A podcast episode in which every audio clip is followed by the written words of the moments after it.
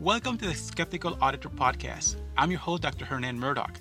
Today on the show, we are joined by Chris Ward, IT governance expert at IT Pro TV. Chris has a long and distinguished history as a practitioner and instructor with many certifications achieved over the years. In this episode, we talk about what IT governance is all about, the benefits of curiosity and broadening one's horizons through exploration, reading, and pursuing professional certifications. Also, the importance of communication skills for success in IT and audit. All that and more, starting now.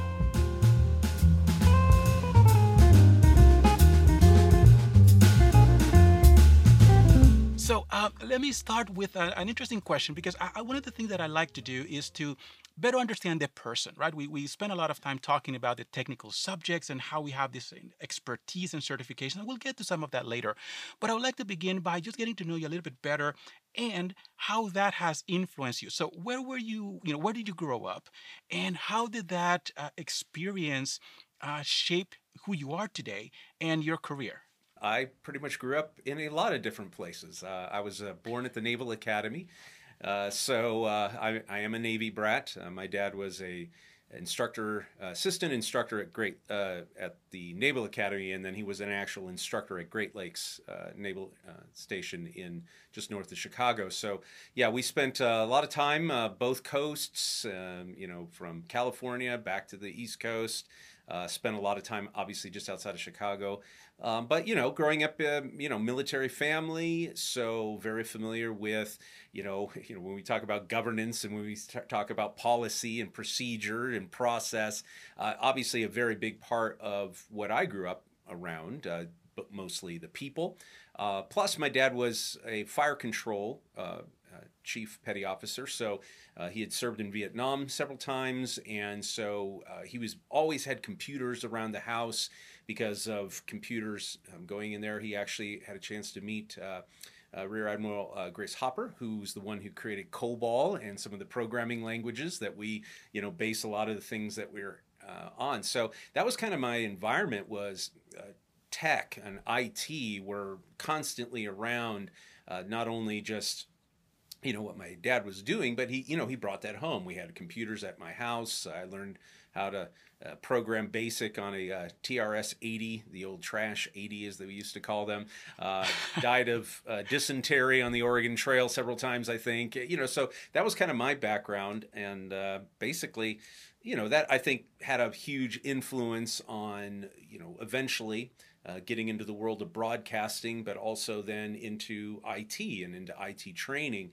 Uh, a lot of my, I would say, my personality quirks, good, bad, or indifferent, uh, all come from you know that kind of a background innovation, creativity, exploration. It, it, seems to me like that was probably one of those dynamics in the household where you were encouraged perhaps to tinker with things. You said you you had the machines, you were uh, experimenting with programming, basic, and, uh, and and so on. So is is that part of what the household dynamic was like? Just kind of a little bit of freedom, if you will, to explore and, and try different different things and learn different things that way. Was that correct? Oh, definitely. I, I think that uh, you know one of the biggest things my dad always encouraged me to do, um, and my mom, uh, was to read and to find out you know new things, broaden my horizons. Uh, you know the the thing that was you know constantly in the background was you know you you've you've been born into a world where now technology is you know now available uh, be, you know, being a Gen X, you know, guy, uh, you know, you know, we we were the ones that pretty much took the internet and, and, and helped create the internet and and all these things, and so a lot of that was just because of I think the background that you know we a lot of us that you know if you talk to people who who've done these things uh, whether they're entrepreneurial or whether they have that military background where hey uh, it doesn't work this way we got to figure out a way around that. And so that was something that was I, I would say constant in in in my background anyway that's very interesting. And and as we think about uh, internal auditors, and uh, many of our viewers and listeners will, will probably be internal auditors, this is one of those attributes that I would like to uh, emphasize. And, and, we've been talking about it quite a bit in the profession in terms of how we need to explore and try different things, right? Even from the, the, the formal instruments that we prepare, like risk assessments and audit programs, we have in some cases drifted away. That's just kind of how it used to be with the traditional auditing approach, where you had all these spreadsheets and templates and different things that you will do, and it's very systematic and and and, and prescribed in many ways. But what we have basically tried to encourage auditors to do for the last couple of decades at least is to be more broad thinkers as relates to to what's going on in the organization and what kinds of risk may be uh, affecting the organization's uh, prospects going forward. So from that perspective, then I think that what you just explained helps again feed into what we are looking for. And some of these things we can train for, but some of these things we probably need to think back about our own upbringing and how that helps to shape the way we think. So I, I, I, thank you for that. I think that was very helpful, and thank your father too, right? Because uh, uh his encouragement and the kind of dynamics that were encouraged around your your household. So one of the things that I would like to then know about a little bit about is how do you formally get into IT? So from that kind of organic household experimentation process, how did you then officially formally get into the IT field?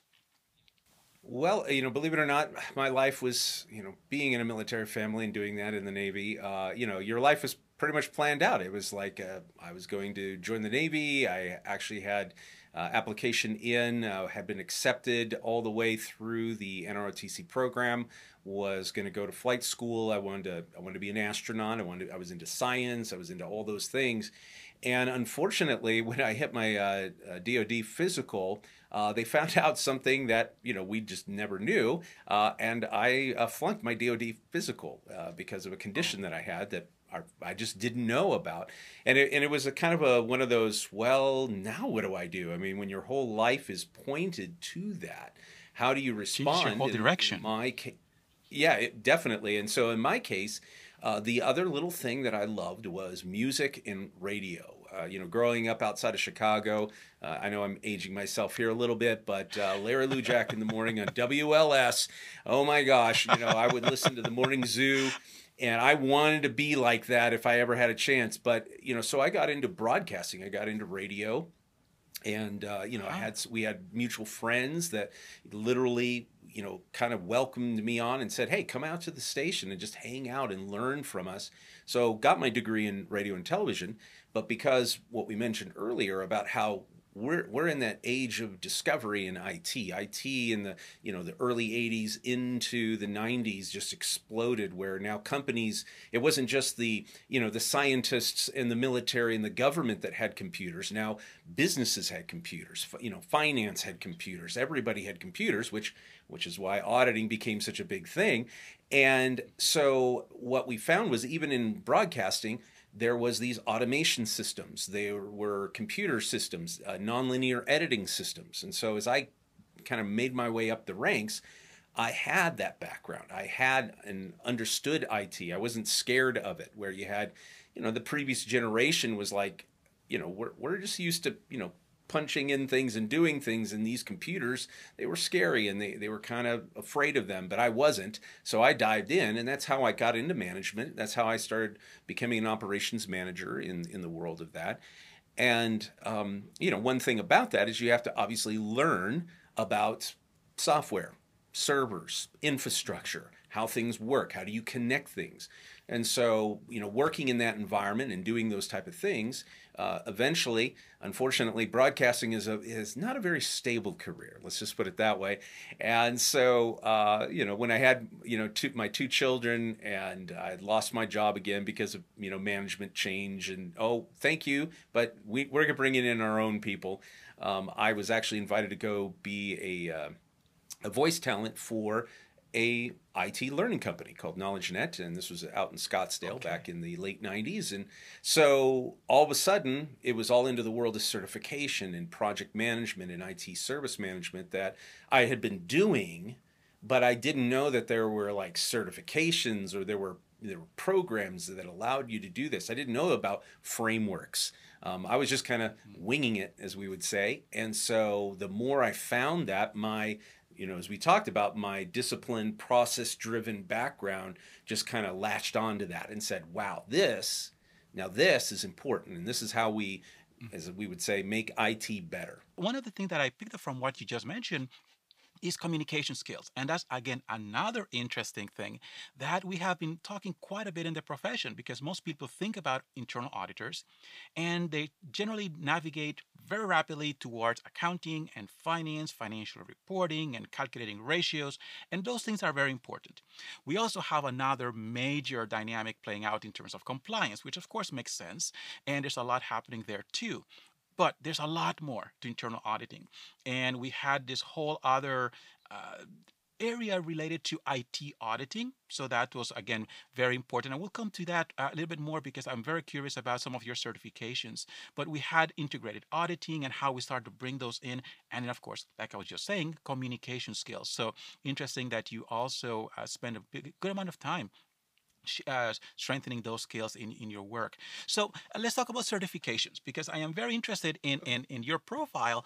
And what I've seen is that you have, I think, is A plus, and you have uh, Net Plus certifications. You have uh, ITIL, I believe, as well. You have several certifications. So tell us a bit about that. Well, uh, I used to say I was a certification junkie there for a while. You know, one thing about being in IT training uh, is you have uh, you you definitely uh, get a lot of certifications. I've picked up uh, quite a few over the years. Uh, obviously, the CompTIA A Plus, Net Plus, Security Plus used to be called INET Plus. Uh, before it became the Cloud Plus certification back in the day. Uh, worked with uh, Cisco, so I was a Cisco certified network professional, CCNP. I also was a Cisco wireless uh, expert, and so worked with them there. Microsoft, I was an MCSE, Microsoft Certified System Engineer, and it, that was kind of like the technical side of things. And uh, one thing that happened was they needed someone to teach their uh, PMP class. Uh, there was a, you know, one of the training companies I was working for. Go, we need someone who's got project management experience, and you know, to take the PMP, you need to have experience and done projects.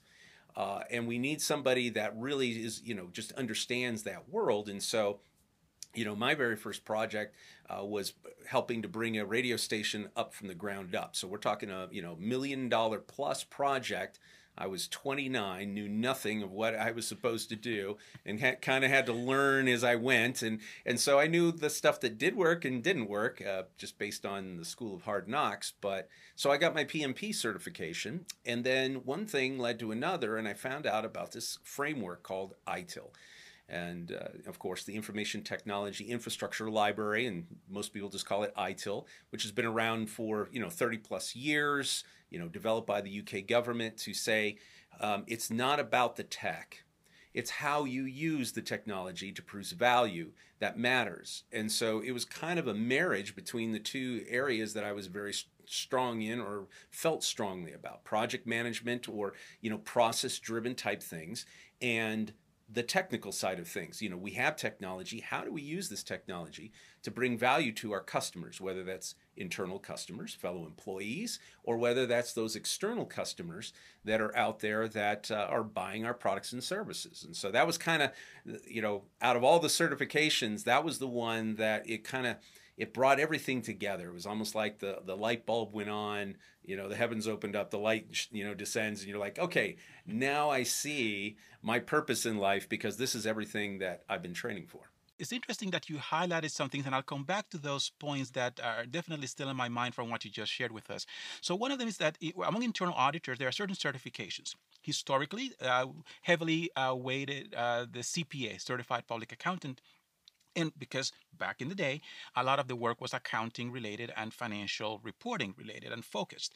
Over time, we have broadened the scope of internal auditors, and the Certified Internal Auditor, CIA, now looks at a lot of other things. In addition to accounting finance, also looks at operations management and uh, risk management, looking in terms of uh, economic dynamics, statistics, a lot of different other fields and topic areas that are important to running organizations effectively. We also have the CISA certification, which you've probably heard of uh, from ISACA and so so on. And some of the IT auditors will get those certifications. Then we had others related to fraud. So, what we then found out is that integrating some of these skill sets became very valuable because as an internal auditor, you can't just say, okay, I'm going to look at, for example, inventory, not realizing that the inventory reports that you rely on, that you're going to use to do your review, are being produced by the computer systems. And not only being produced by the systems, but you also need to understand the algorithm how is it collecting information, calculating what it needs to calculate, and then produce the reports, who has access to it, who can review, who can view, who can change, all of those dynamics. So the systems become very important. But then again, it is not in isolation.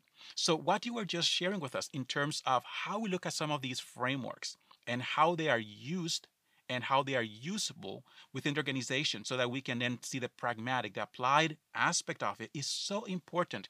So, let's pick up on ITIL for a moment I would like to later talk a bit about uh, maybe your network plus and your security plus because those topics are also very uh, much of interest to, to me and to, to, to, a lot of internal auditors.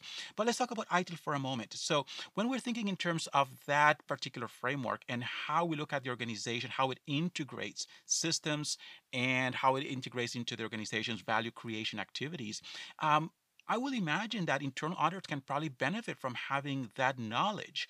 Uh, will you believe that? Will you say that that is partly something for them to consider as well? Oh, absolutely. I think it's uh, very important for anyone who's going to be, you know, working in the world of auditing, especially from an IT perspective. Uh, one thing about IT service management like we said, uh, like ITIL, for example, um, which is not the only one that's out there, but it's the most well known, it's the most widely recognized and used. There's others like VeriSM and SIAM and, and ever, several others. But with ITIL, uh, the, the neat thing is, is it takes a look at everything that is made up a part of your organization and it runs it through what they call the service value system. And in that service value system is a key thing that most auditors are going to recognize, something called governance. And so, in, in other words, as your company, as your as your organization produces its strategy and produces its tactical and operational uh, processes, one thing that we always want to do is to make sure if we say we're going to do something, or if we have to follow a certain, especially if you work in the world of like government or the military or some of those that are very very strictly, uh, you know, I'll, I'll use the word, it's not always a good word, but bureaucratically, you know, minded and very process driven, right? You know, uh, you know, those things are important because as you evaluate and then direct the policies, the guidelines, the controls, there's always that monitoring on the other side, which is where the audit teams come in whether you internally audit yourself or whether you bring in like a Deloitte or you know anybody anybody else out there that you know KPMG you know some of these audit you know organizations that can come in from the outside and say all right you say this is what you're trying to do and this is what you're supposed to do. Let's run through this uh, together. And so by having an ITIL background and understanding things like value streams, understanding things like the difference between your infrastructure and platforms versus something like your software management and development. And then something that a lot of people, in fact, uh, you know, I, I, know at some point you and I discussed, we'll, we'll talk about my audit experience. Uh, you know, the company that we were working for, where IT asset and software assets became something that almost brought an organization to its knees. And so, by knowing these things and by being able to apply these things, utilizing the ITIL framework, that company recovered and actually was able to be hugely successful. And so that all ties into, if you think about it, well, how do we make sure that we're maintaining that? How do we make sure that we are following the governance that we as a, you know, whether it's the board of directors or whether it's a, I like to some the president for life who owns the company, whoever that that upper management person is or that director uh, is, you know, how do we follow through with that? How do we do that? So I think ITIL as a, you know, I would say a framework and, and, as well as a certification, especially the ITIL 4 Foundation, which is that introductory level, would be amazingly effective for anyone in auditing. Very, very good. Yes, it provides, from what you're describing and what I know about it, it provides a very comprehensive, very holistic understanding of all how all of these pieces come together. And that's a very interesting dynamic within internal audit profession as well, where we're asking internal auditors to have that higher level understanding, have that strategic view of the organization quite often people think about the transaction level things that we need to look at, which is also important. But when we're thinking about risk and where we can add value, we also need to think higher level and strategic dynamic definitely play a very important role. And one of the things that you highlighted just kind of in passing, but I also picked up on that was how dynamics at the strategic level can bring the organization down. So when we're thinking about what auditors do, you cannot just look at transactions. You need to understand how the big picture also plays a role in the success or failure of the organization because if it fails at that high level then nothing else really matters. So all of these things are very important. You mentioned pmp as well and that's another interesting thing because in my experience working for different organizations i was an auditor in, in insurance. I also worked for professional service organizations over the years auditing manufacturing, transportation, telecom, utilities, and several others, including government. And we had within our organization, and several of them that I worked over the years, we had several people who are certified PMPs. And this was very, very helpful. And I was able to see that when we're auditing, for example, construction projects and various things like those, where that expertise was very, very valuable in helping to better understand what was happening, what was not happening, what should be happening, and how we could make recommendations to help them out to be more successful. So that is definitely an important piece there. So uh, that's very helpful to us. One of the things I would like to, to ask you about, and you mentioned governance. And that's a very hot yeah. topic these days as well. So when we're talking about ITIL and some of these other certifications in a broader sense as well. So what is IT governance? And what is not IT governance? Are there any misconceptions that we need to know about? IT governance really is the leadership and the organizational structure from usually whatever your executive team is, setting out the directions, the policies, the guidelines of how an organization is going to fulfill its vision and its strategy. And I mean that's the that's I would say the big high level. Now, of course, when you start breaking that down into the other levels, in which I, I love what you said, Dr. Hernan, about the uh, you know that auditors should look at it from a strategic standpoint as well. A big thing in both project management and ITIL is this whole concept of what they call STOW, strategic, tactical to operational. And that governance, in other words, the how we do what we said we're going to do and then make sure that we stick to what we said we're going to do is a an area where a lot of companies if they're not doing it correctly or if they're not keeping an eye on it monitoring and evaluating how they've you know put these things in place and being willing to adjust as necessary once they as their company matures or the organization matures the industry matures the market you know any of those areas how can you pivot and respond to that?